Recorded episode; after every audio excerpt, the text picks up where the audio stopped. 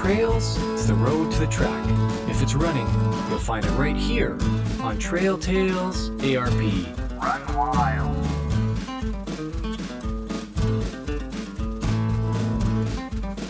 Hello, everybody, and welcome to your weekly episode of Trail Tales ARP, and that is a running podcast, of course.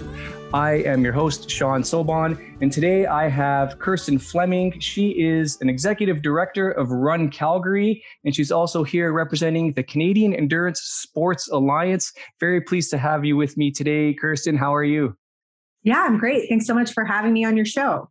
Yeah, I'm very honored that you're here, and I love getting Canadian content. Like I mentioned to you off air before, you know, I'm lucky enough to get guests from all over this little planet that we share, and it's extra special for me to have some great Canadians on the show as well. So again, welcome, and yeah, let's get into our conversation right away because there's lots of important stuff to talk about. So.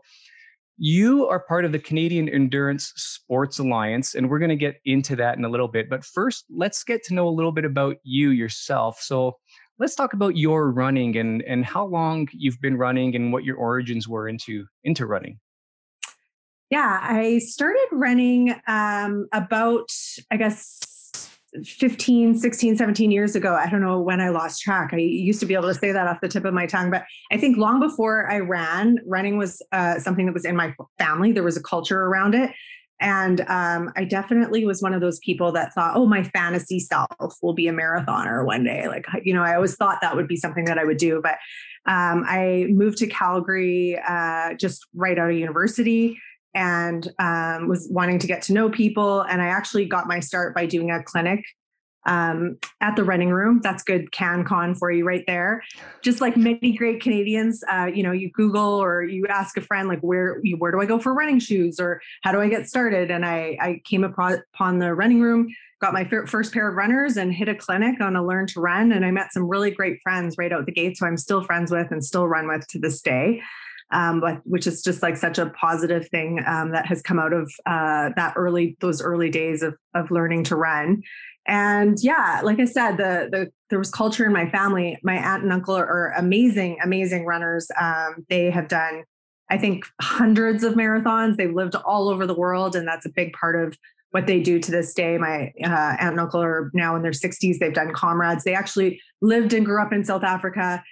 During that era where it was just booming in the 80s, 70s, 80s, 90s. So tons of, you know, I went and lived with them in 99 and started running back then. And then when I moved back to Canada, that's really when I got into it. So my aunt and uncle had said, if you ever do a marathon, we want you to do your first one with us. So I actually traveled as far away as I possibly could and made some, you know, when you pick a race, you really like think about when it is, what time of year, like none of that. Like my very first race was in Dubai in 2007. That was my first marathon.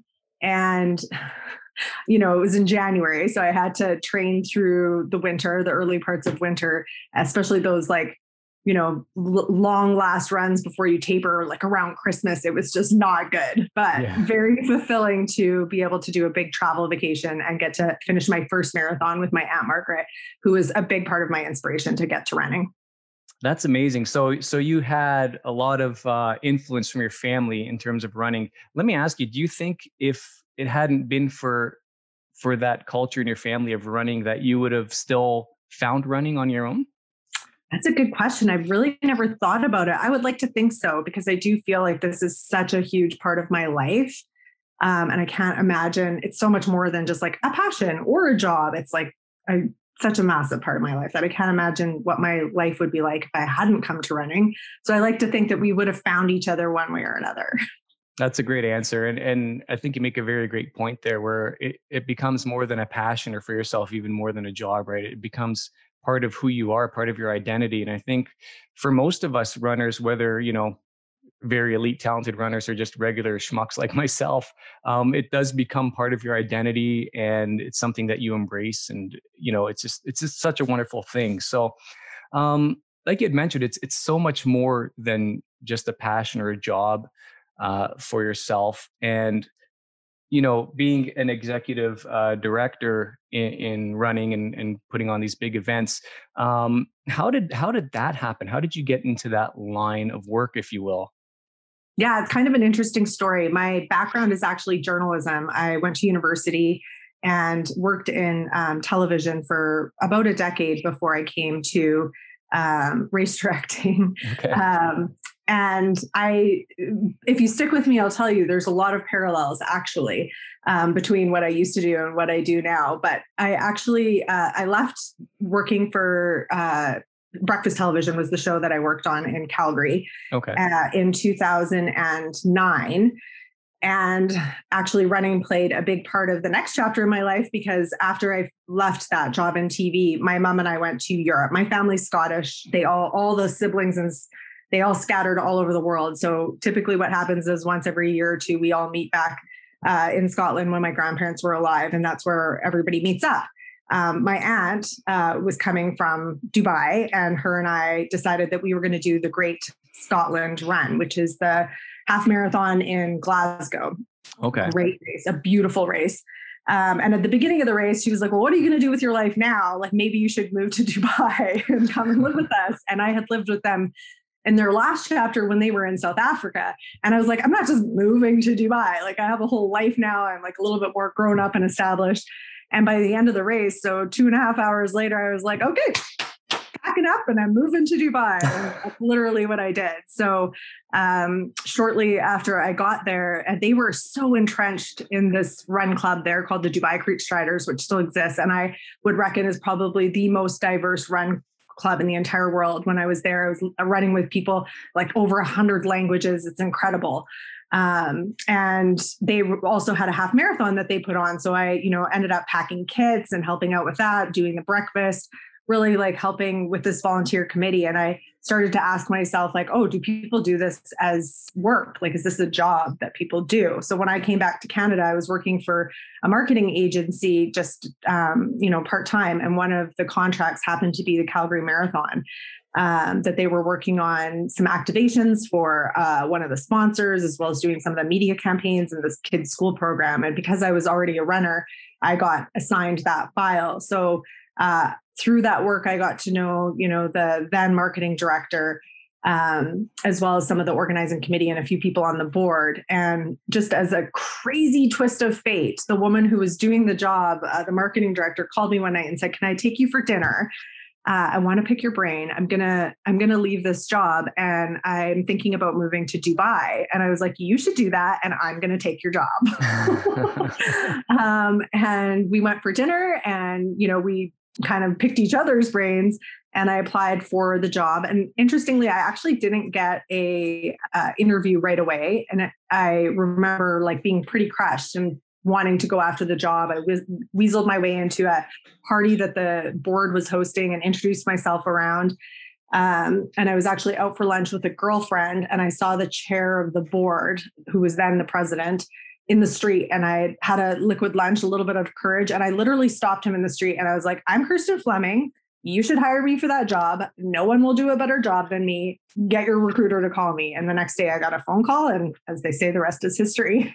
Wow. So you willed your way into the position. I really thought it seemed like a perfect job for me. So I kind of feel like I bullied my way in the door, and I hope that they're happy. I've been here 10 years now. So I think, I've heard the president of the board, Dan Webe, he's now since moved on, but I've heard him tell that story, and we have similar versions about how he just kind of got stopped in the street and was like, who is this woman? And sure enough, I think it has a happy ending. It definitely is a challenging job. Never, it's never easy. And then it's certainly been extremely challenging the last 15 months. But it's a very fulfilling line of work, especially when you are able to make your passion your job and align those two values. So I feel very grateful every day that I get to do this for a living. Well, that's great. And, you had brought up the fact that, it has been challenging over the past 15 months. And, I think it's a good time now to kind of get into, the Canadian Endurance Sports Alliance, and, the challenges that you have been facing with all of the lockdowns and cancellation of live events all over 2020, and now we're kind of getting into 2021. So have I got it right that the Canadian Endurance Sports Alliance was formed because of the challenges that are being faced with the COVID lockdowns and everything? Yes, you do. So race directors do collaborate on an incredible level already, even pre-pandemic. I mean, we all work each other's races. A lot of us talk on kind of a weekly or bi-weekly basis and ask questions. You know, I've asked for HR plans and ops plans and how do you, manage your porta potty, like everything. We ask each other questions because there really isn't one playbook to go by or one way of doing things for race directing.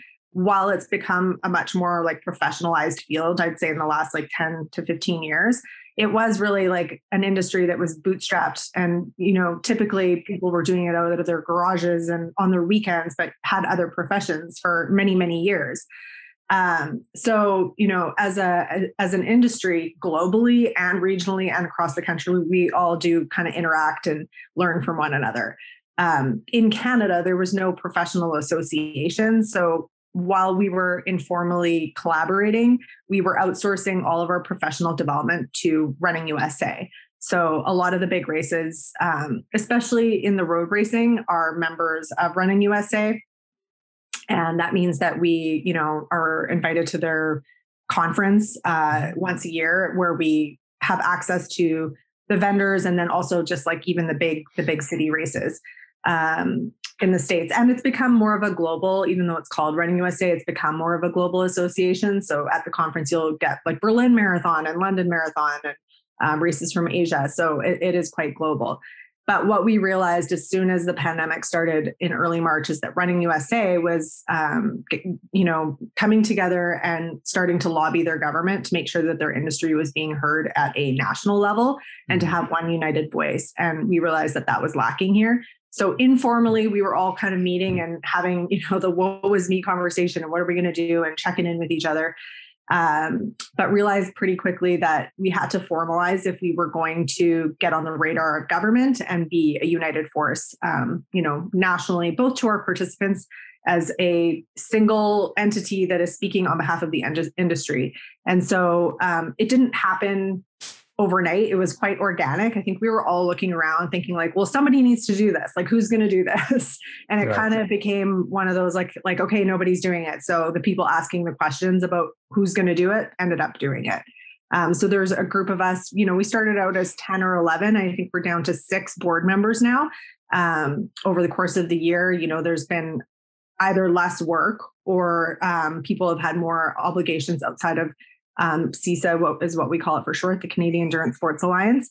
So it has really been an advocacy group over the last, course of the year. The big races, I guess I should back up and say we have about 167 members, but those 167-ish members represent 2 million participants a year. So we're talking about all of the major road races. In Canada, minus Quebec, we are definitely still working on broadening our reach in Quebec. We have about 4 or 5 races there, and also multidiscipline. So we're talking triathlon, mountain biking, obstacle course races, endurance races, trail races, road races, swimming. Even we have some kind of fringe groups that are also members. So our primary objective this past year has been to advocate to Ottawa so that they know that we're an industry that's in trouble and that we need help, and to deal with and be in conversation with the NSOs and PSOs, so Athletics Canada, Triathlon Canada. And it has been, very, very time consuming and a huge departure from, what race directing is. I knew really nothing about federal government 15 months ago. In a former life, I was a journalist, so I dealt with municipal politicians all of the time and had a basis of knowledge of how to navigate that system. But obviously Ottawa is a whole other world. So it's been a lot of work and also really interesting. I wouldn't have ever wished for this situation, but it has been fascinating. And what I think the biggest takeaway is that we are not even known as an industry. Our number one barrier when we're talking with politicians from municipal right up to, you know, provincial and federal, is like, oh, like, we didn't know you guys were even an industry. I think people either assume that banks and or charities put on races, or that they just magically appear overnight. And that is, you know, I always say, like, what we do is a little bit black magic, and we kind of like it that way. Like, we want participants to show up and have this magical experience. And then when they ask us, oh, are you racing today too? It's like almost like a compliment. Like, you think that this happens so effortlessly that I could just like magically go run my own race, which is not the case. Yeah. Very few race directors, with maybe the exception of Dave McGillivray at Boston Marathon, runs his own race on the day of. So,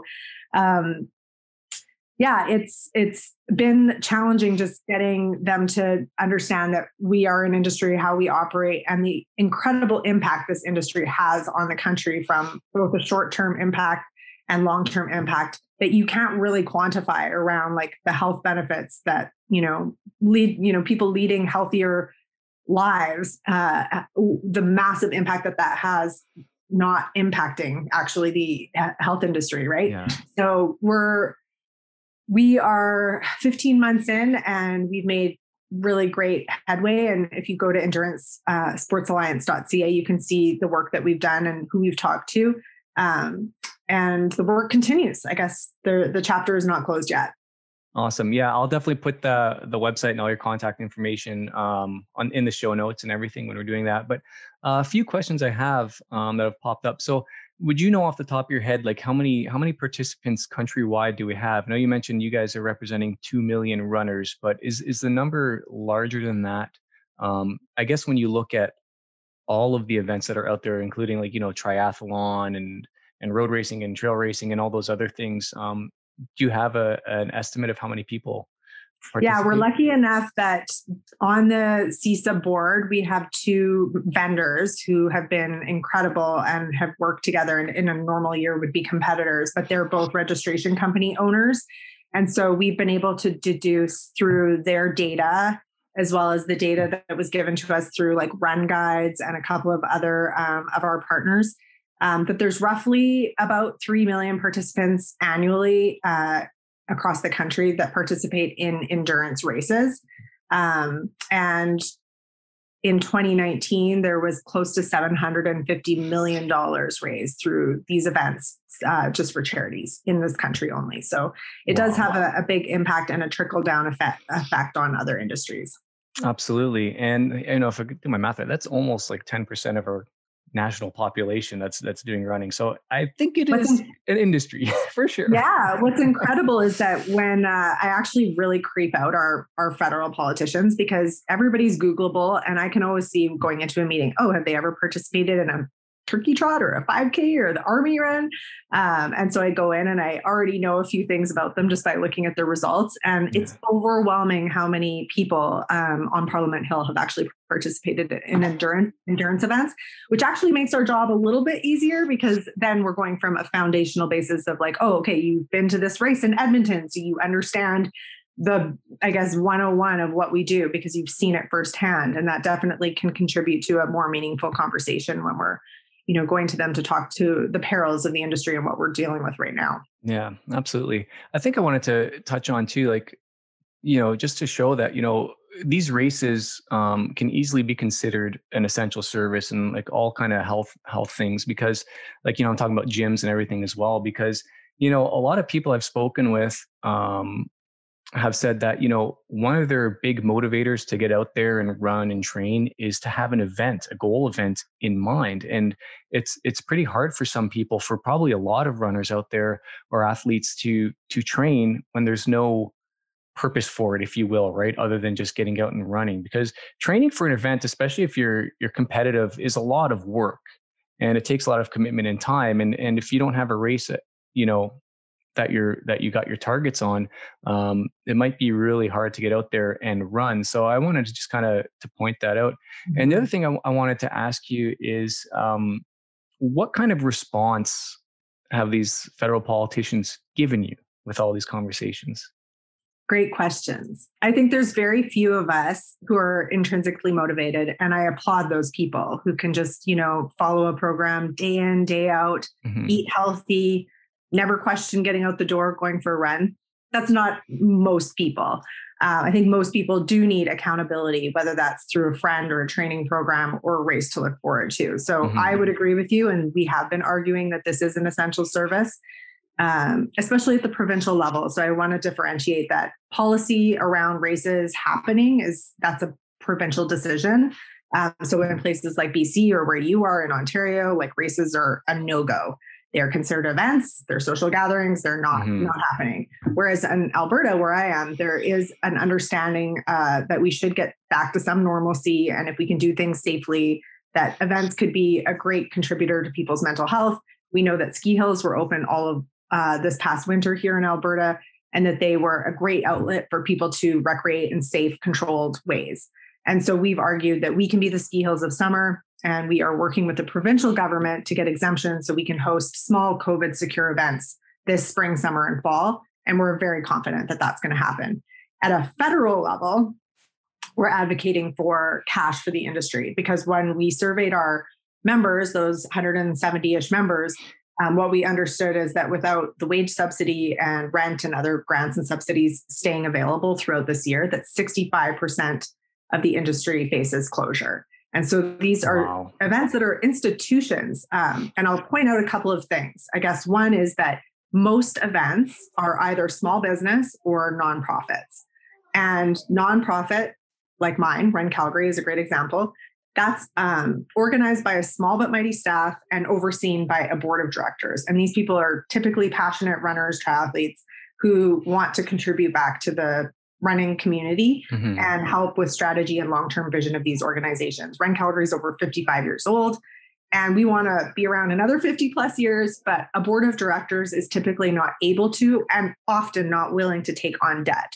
So things like credit programs and low interest payback programs that the government have made available are not ideal and sometimes not even allowed by the bylaws of race organizations. And that would be the case for Run Calgary. Mm-hmm. As nonprofits, in a year where we make money, which I should mention isn't always,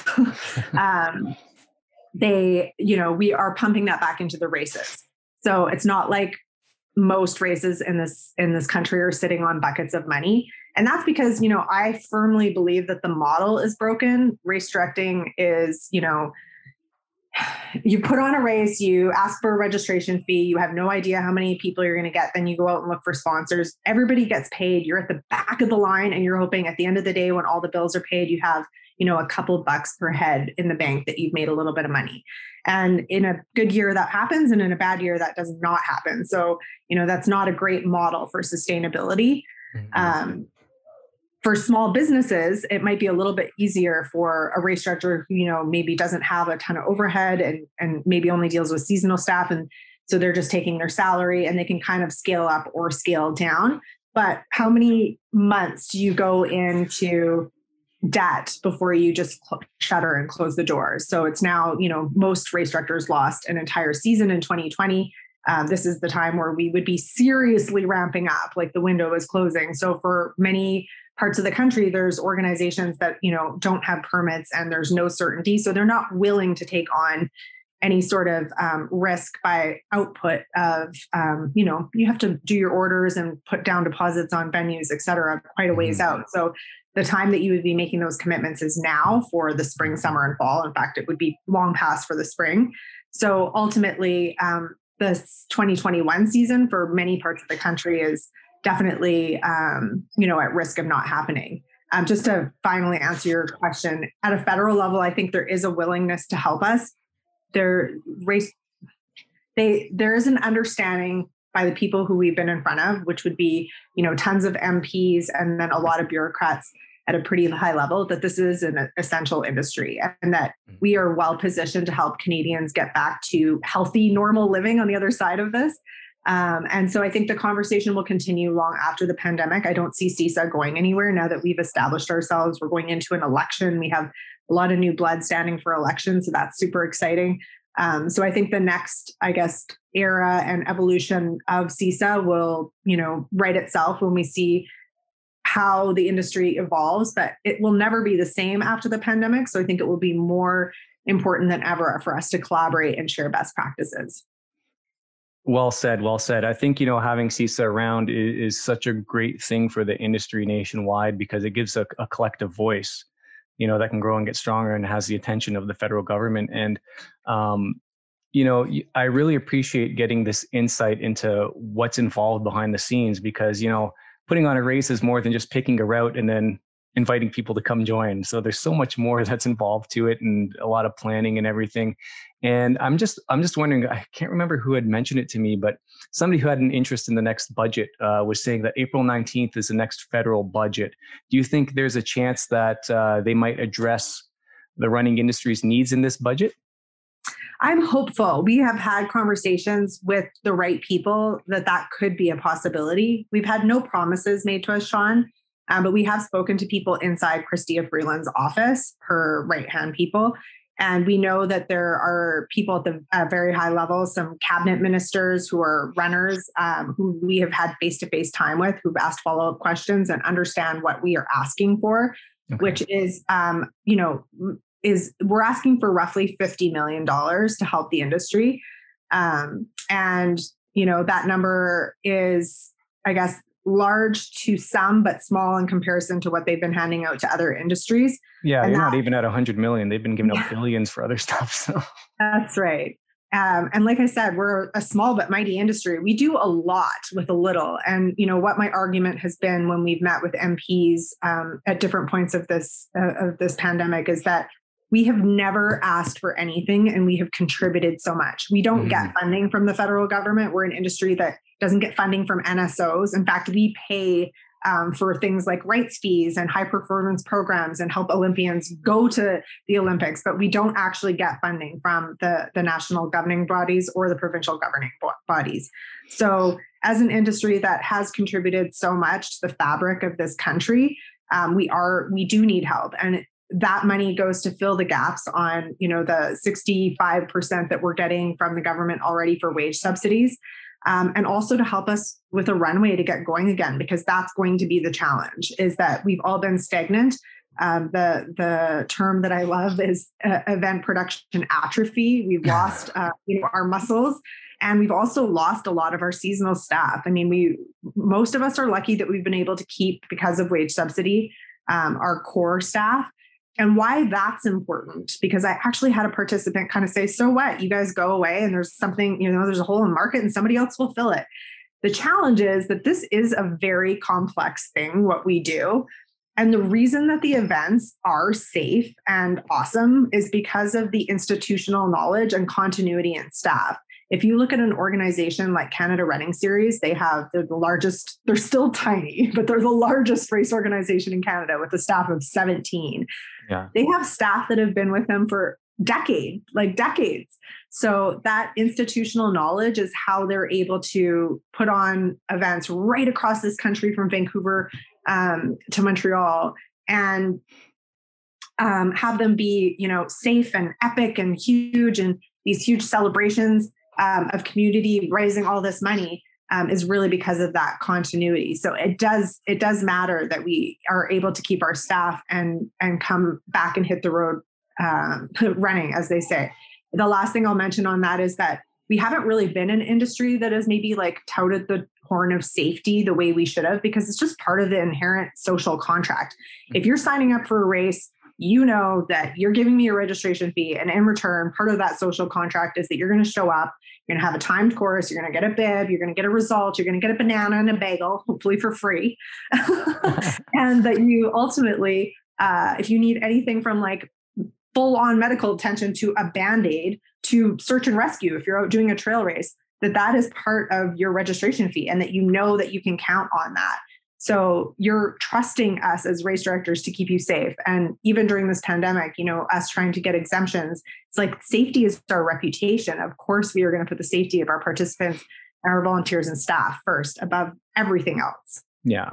And like you had mentioned earlier too, comparing it to ski hills that have been open and able to operate too, there's really no difference there. You're outdoors. You can, I think you had a graphic up, somewhere that I saw anyhow on what, you know, the start of a race would look like instead of, sorry, there go my dogs, what the start of a race would look like rather than, you know, having everybody in a corral and taking off together. You'd have kind of waves, right? Separated by time, which kind of, I guess, social distancing is what that is, right? So I can share that with you so that your participants, or sorry, your listeners can see that graph. And I'll quickly give credit to Marcel Altenberg, who's a great friend of the industry and one of the world's leading crowd scientists, which is like such a cool job and title. He's out of Manchester University, and he had shared that graphic for us to use because we know that we're dealing with people in government who are generalists.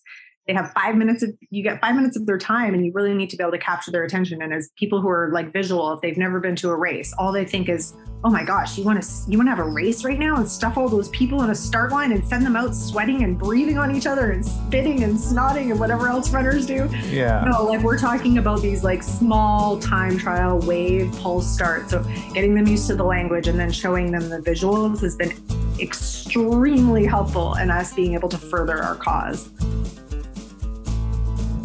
You all know how I love to run with Piper the Wonder Dog. Her safety and health are my number one priority when we're out on the trails together. And that's why I've been giving Piper Big Country Raw's all-natural joint support supplements since she was a pup.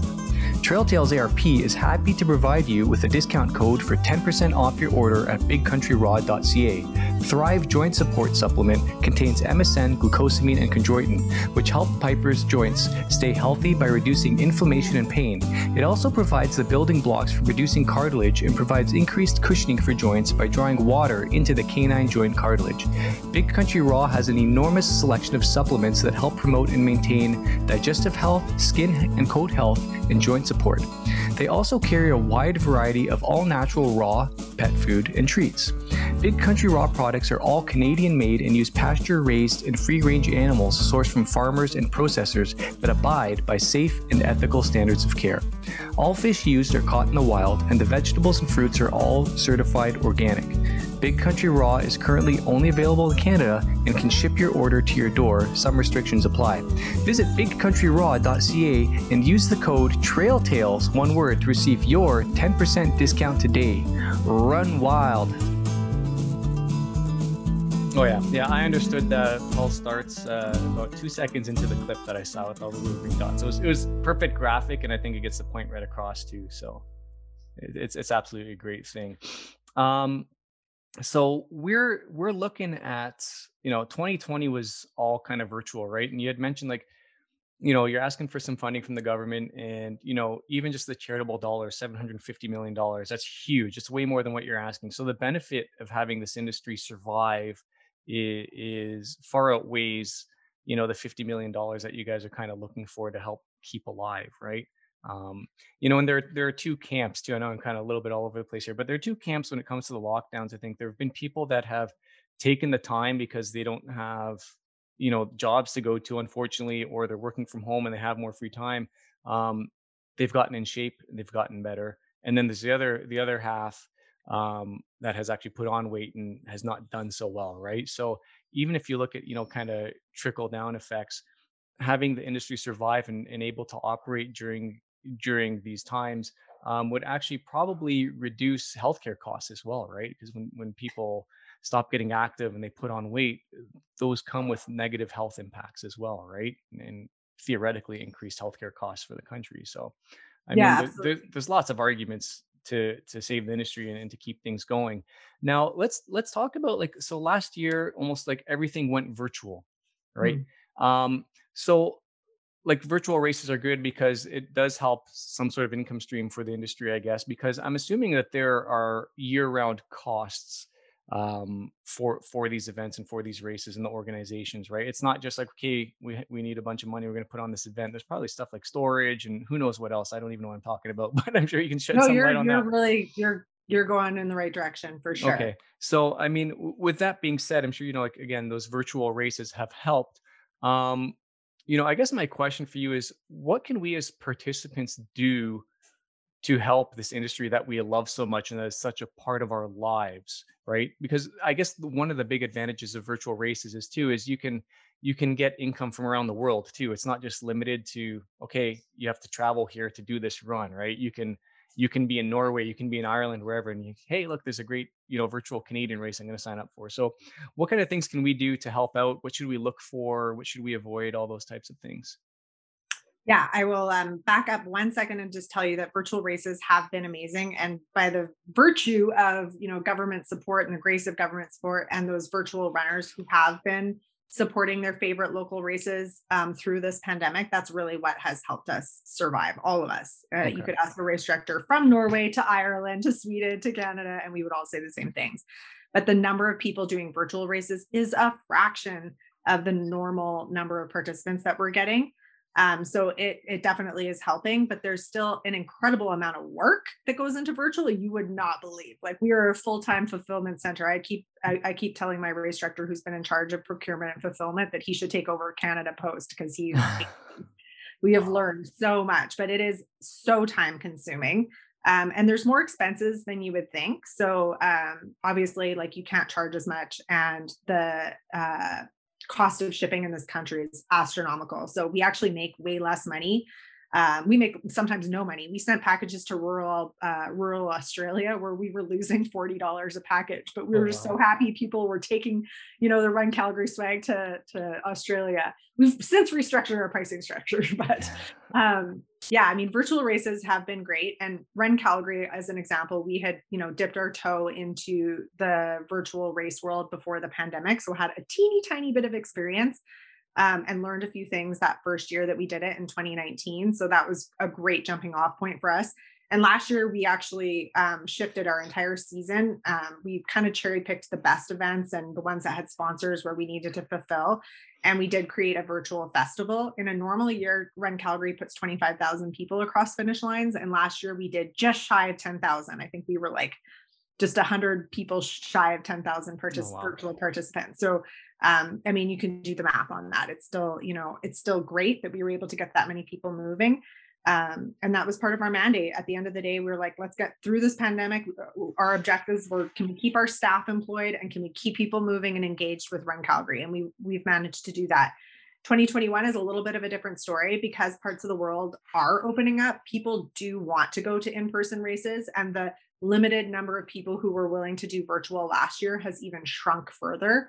I think, you've done it once, you're probably not going to do the same race again, unless you really just want to support that organization. Mm-hmm. And so as race organizers in Canada, we haven't been trying too hard to go after the participants from, where you are in Dufferin or anywhere in Ontario. I mean, I'll certainly send a package there, but what we're trying to do is keep our community and our Run Calgary people running and engaged. So we've really tried to hyper localize a lot of our virtual races, including incentivizing people to do curbside pickup. So that obviously speaks to the local crowd. Virtual races have been a great stopgap. They're not going anywhere, but like I said, they are not the solution to saving this industry. What was the second part of the question? What can, I guess, runners do to kind of, to help the industry, and, what should we look for? What kind of things should we avoid when selecting a virtual race? Yeah. So I guess if you are planning on doing a virtual race, know that they're not all created equal. And if your goal is to support the organization of that race that you and your family look forward to every year to do in person, then go to that organization's website and support what that organization is putting out into the world. There are a number of businesses that have, popped up throughout the pandemic, wanting to make a quick buck and capitalize on the trend around virtual races. Mm-hmm. And will sell you everything from like a poop emoji 5K, which that experience is literally nothing compared to what we're doing. You're purchasing a medal. That's what you're doing. You're like, oh, this looks cute. I'm going to run a 5K and I'm going to get a medal. There's no community around it. I mean, when you show up for a Run Calgary virtual race, there is an entire life cycle and journey that goes along with that experience. Everything from contributing to the playlist that we put together, prizing. We do like every single day, there's an engagement piece. We do little Easter egg hunts so that people who want to go above and beyond are really getting recognized. We do our routes. We have like Strava segments so that people can actually race. We do these like audio cues. So for 12Ks of Christmas, when you signed up for your race, you use Runkeeper. And when you use the app, you get this funny little song that we created around our sponsors, and we mentioned Noon and, you know, Garmin, and it's sung by a local opera singer. Like, there's this whole experience that goes with it.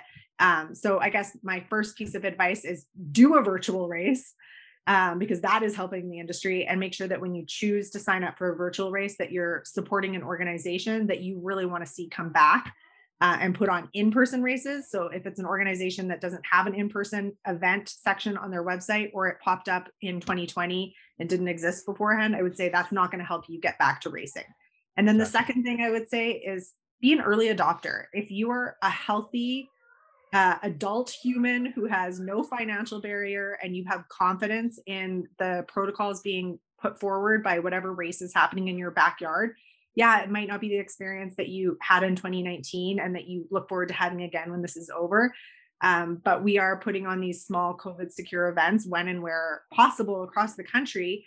I know, like, Halifax, Blue Nose Halifax organization did a small 250 person race a couple of weekends ago, and it had all those COVID protocols in place. You got to wear your mask, you got to socially distance, pulse starts, et cetera, but you get to go out and be in community. And that's really helping those organizations. And it's a revenue generator probably, but even if it's just a break even, the reason that we're doing it is that we need to show that we can, because we're going to have to crawl before we walk and walk before we run.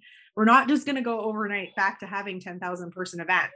So these little small 250, 500, whatever they may be, events are a crucial part in us getting back to the return to racing, or a new type of racing, whatever it looks like on the other side of this pandemic. Yeah. Very well said. So I think, you know, it's important that people consider, like I said, be early adopters. I'm sorry, my dogs are barking and my kids have lost their capacity to stay quiet. So there might be some background noise. Hey, working and podcasting from home. That's it. Exactly.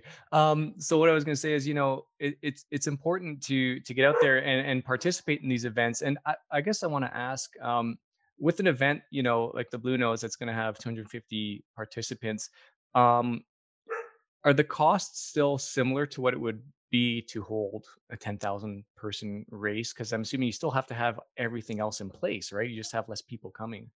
Great question. Yeah. I mean, I'm happy to get into numbers, especially around Run Calgary, because I can speak specific. So I'll actually use that as an example. Sure. In the fall, we had a in-person Dash of Doom. It was tragically named, but that was the name of the race. It's a Halloween race. I thought that could be a PR accident to happen if anything went wrong, but luckily nothing went wrong. So what happened was we had a virtual series, and late in the fall, we had applied for an exemption on a permit and been given a permit for a 250 person race for Halloween. If we had just stayed virtual, we would have made probably around $7,000 on that event. But because we, you know, our mandate is to put on in-person events, we felt it was important to do that, to be of service to our community. And also, again, to say that we can do it, so that it gives us some, you know, a chance at having a 2021 season. That was our main objective, is let's do this and test our protocols and video and invite the province or whoever from Alberta Health Services down to come and audit us so that they know that we can do this. And we did break even, but only because the virtual carried the small in-person event. So to your point, when you're closing roads or pathways, there's fixed costs, and it actually, like, your break even number, it could be, you know, 120 participants, it could be 700 participants, depending on your costs in that city and how much you are being charged to close down parks or roads, or how many barricades you need, et cetera. So that was a small 5K race, and we had a separate start and finish. We were on public park, but they let us close a road and they didn't charge us. And that was really just because we got a small micro grant to get events going again last year. But like I said, we only broke even on the Dash of Doom on Halloween because the virtual portion of the event did carry the in-person. So, race organizations, some of them are just choosing, like, not to take on that cost and expense. So if you see your local race organization that's, you know, not putting on in-person events when maybe they could be because other people in your market are, there's probably good reason for it. They just can't afford it. Fair enough. You know, I just want to speak quickly because, you know, I'd mentioned off camera and the audience knows I work as a paramedic. That's my profession. And, you know, one of the regions we cover is city of Mississauga, and they have the Mississauga Marathon. And, you know, I haven't gotten the phone call to provide medical coverage for there, but, you know, there are paramedic crews on site that are dedicated to that. And, you know, they call us in, and it's an overtime shift for us, right? So that's expensive, and those costs have to be covered by the race itself, right? And it's a dedicated medical coverage for the site. So I mean, you know, I can definitely speak to those costs as well. It's not cheap for sure. And these cities, you know, they're not gonna, or whatever, you know, geographical area you're in, they're not gonna give you anything for free. Like you said, road closures, permits, you need the police to close roads, all that type of stuff. It all costs money, right? So it's great to hear though that you know, the virtual runners were able to help support the live races as well. So everybody's kind of coming together collectively to help things keep going at least, right? Even if it's on a smaller capacity. You bet. Yeah. There's definitely an ethical question that comes up in the industry is like, we're in a pandemic. Is it right to be putting on races if you need medical teams? And some races pay for them, and some people, you know, recruit volunteers. We know that essential service workers are already overworked and already putting in too many hours. So it might come down to like, can you even get enough medical help on course? We're lucky in Calgary that we have an events medical crew that's specifically what they do, is they work events and they're able to recruit. We also work with our ski patrollers. We've moved the Calgary Marathon to the fall, and I've already been told that that's a really hard time of year to recruit for ski patrollers. But we also have an incredible medical director, Dr. Andrew Wade, who is the lead and the director of he's an emergency physician, and he's beloved, and he recruits all of his own RNs and staff to work in our medical tent. So those are conversations that we've, you know, kept them in the loop the whole way along. And if we can't have enough medical staff, it comes back to that safety aspect. Like, we would never put on an event. No race director in their right mind would ever put on an event unless they had the minimum and above of medical staff required to make it safe for participants. Yeah, that's great. And, you know, I can speak, you know, as a paramedic myself, like I've had the pleasure of being able to do a few events for coverage and stuff like that. And I did, oh man, I can't remember what it was now. It's like the timber sports, like where they're doing the wood cutting competitions and stuff like that. Yeah, so cool. They had the Canadian championships in Mississauga last year, and I got to do that. And it's fun, right? It's something different than the norm. So I think, as you know, a medical person, it's fun to be able to get those opportunities to do these events like that, right? It's just doing the job away from the job, if you will. So, you know, I don't think you'd ever have a shortage of people doing it. I would volunteer to do it too, right? Getting paid is just a bonus. So. Yeah, absolutely. I mean, we're currently we put on SportChek's event for them, SportChek Mother's Day Run. It's an institution in Alberta. And this year it's gone virtual. It's on Mother's Day, obviously. And it benefits the NICU. So we actually have 1,000 nurses and frontline workers that have been sponsored by Pepsi. So their registrations are free. And as a thank you, but in a normal year, their in-person registrations would be free as well. And so we've had a lot of great conversation, and it's interesting. What I've realized is that people who are doing virtual runs and signing up for these things to keep them accountable are also some of the busiest people. I'm like, how do you have time for that on the side of everything else? You're parenting, you're working. Yeah. So it's really awesome to be able to support the nurses through Pepsi and the SportChek Mother's Day Run. And we're super excited to see how that all comes together. But yeah, it'll be interesting to see what happens on the other side, because again, like, medical and operations will all be forever changed, in my opinion, based on the pandemic. I just don't think participants are ever going to be okay. Even when we say, okay, this is all cleared up and done, we've all had our vaccine, who's going to want to be sardined into a start line again? So I think that there's going to be some major changes coming down the pipe for our industry. Yeah. And stay tuned. It really comes down to supply and demand. Like, what do people want? And what are we willing to do? But everything either costs time and or money, or space, which costs money. So it'll be interesting to see how things evolve. Very much so. Well, I'm definitely sitting here waiting anxiously to see what happens, and really hoping that we can get some live races this year in 2021. So Kirsten, listen, we are getting kind of close to the end of our time here, but before we go, I want to do a little bit of a rapid fire with you. Just a few questions. Nothing crazy. You didn't have to study. So as a runner, what do you prefer to run on, trail, road, or track? whatever's available. Whatever's available. Awesome. What kind of running shoes are you currently using? Asics. Asics. Perfect. Are they road shoes? Road shoes. Yeah. I do have trail shoes that are Salomon, but they were begging me last year. So I was actually running just in my Asics runners, even on the trails here at our cabin in the Crow's Nest Pass. Awesome. What kind of favorite color scheme do you have for your shoes, if any? I don't pick based on color. I've been a Nimbus girl, so it's whatever color they come out with. Fair enough. And last one here, what would be your favorite post long run indulgence? After a long run, I love to get in the hot tub with a cider. Nice. I like it. Yeah, that is my favorite, and a book, and typically some good music on my little speaker, and I'll tuck back a cider in the hot tub. That's just a little relaxed time. Eh? I think the most common answer here always involves alcohol of some kind. But why not, right? Kirsten, it's been a pleasure having you on here. I really appreciate you taking the time to come visit with us and share a lot of the insight as to what's going on behind the scenes in the Canadian running industry and abroad. So I have one last thing to say to you, and that is to run wild, my friend. Thank you. And you look forward to maybe sharing some trails with you when you finally get out to Alberta. Let me know. I would love that. Absolutely. Trail Tales ERP now has a brand new YouTube channel. You can head over there through our website and check out all our latest videos. And please don't forget to subscribe. If you could also leave us a review on wherever you get our podcast from, that would be greatly appreciated. And don't forget to follow us on Instagram at trail_tales_ARP. And you can also join our Strava running group at Trail Tales ARP. Thank you so much for your continued support. Run wild.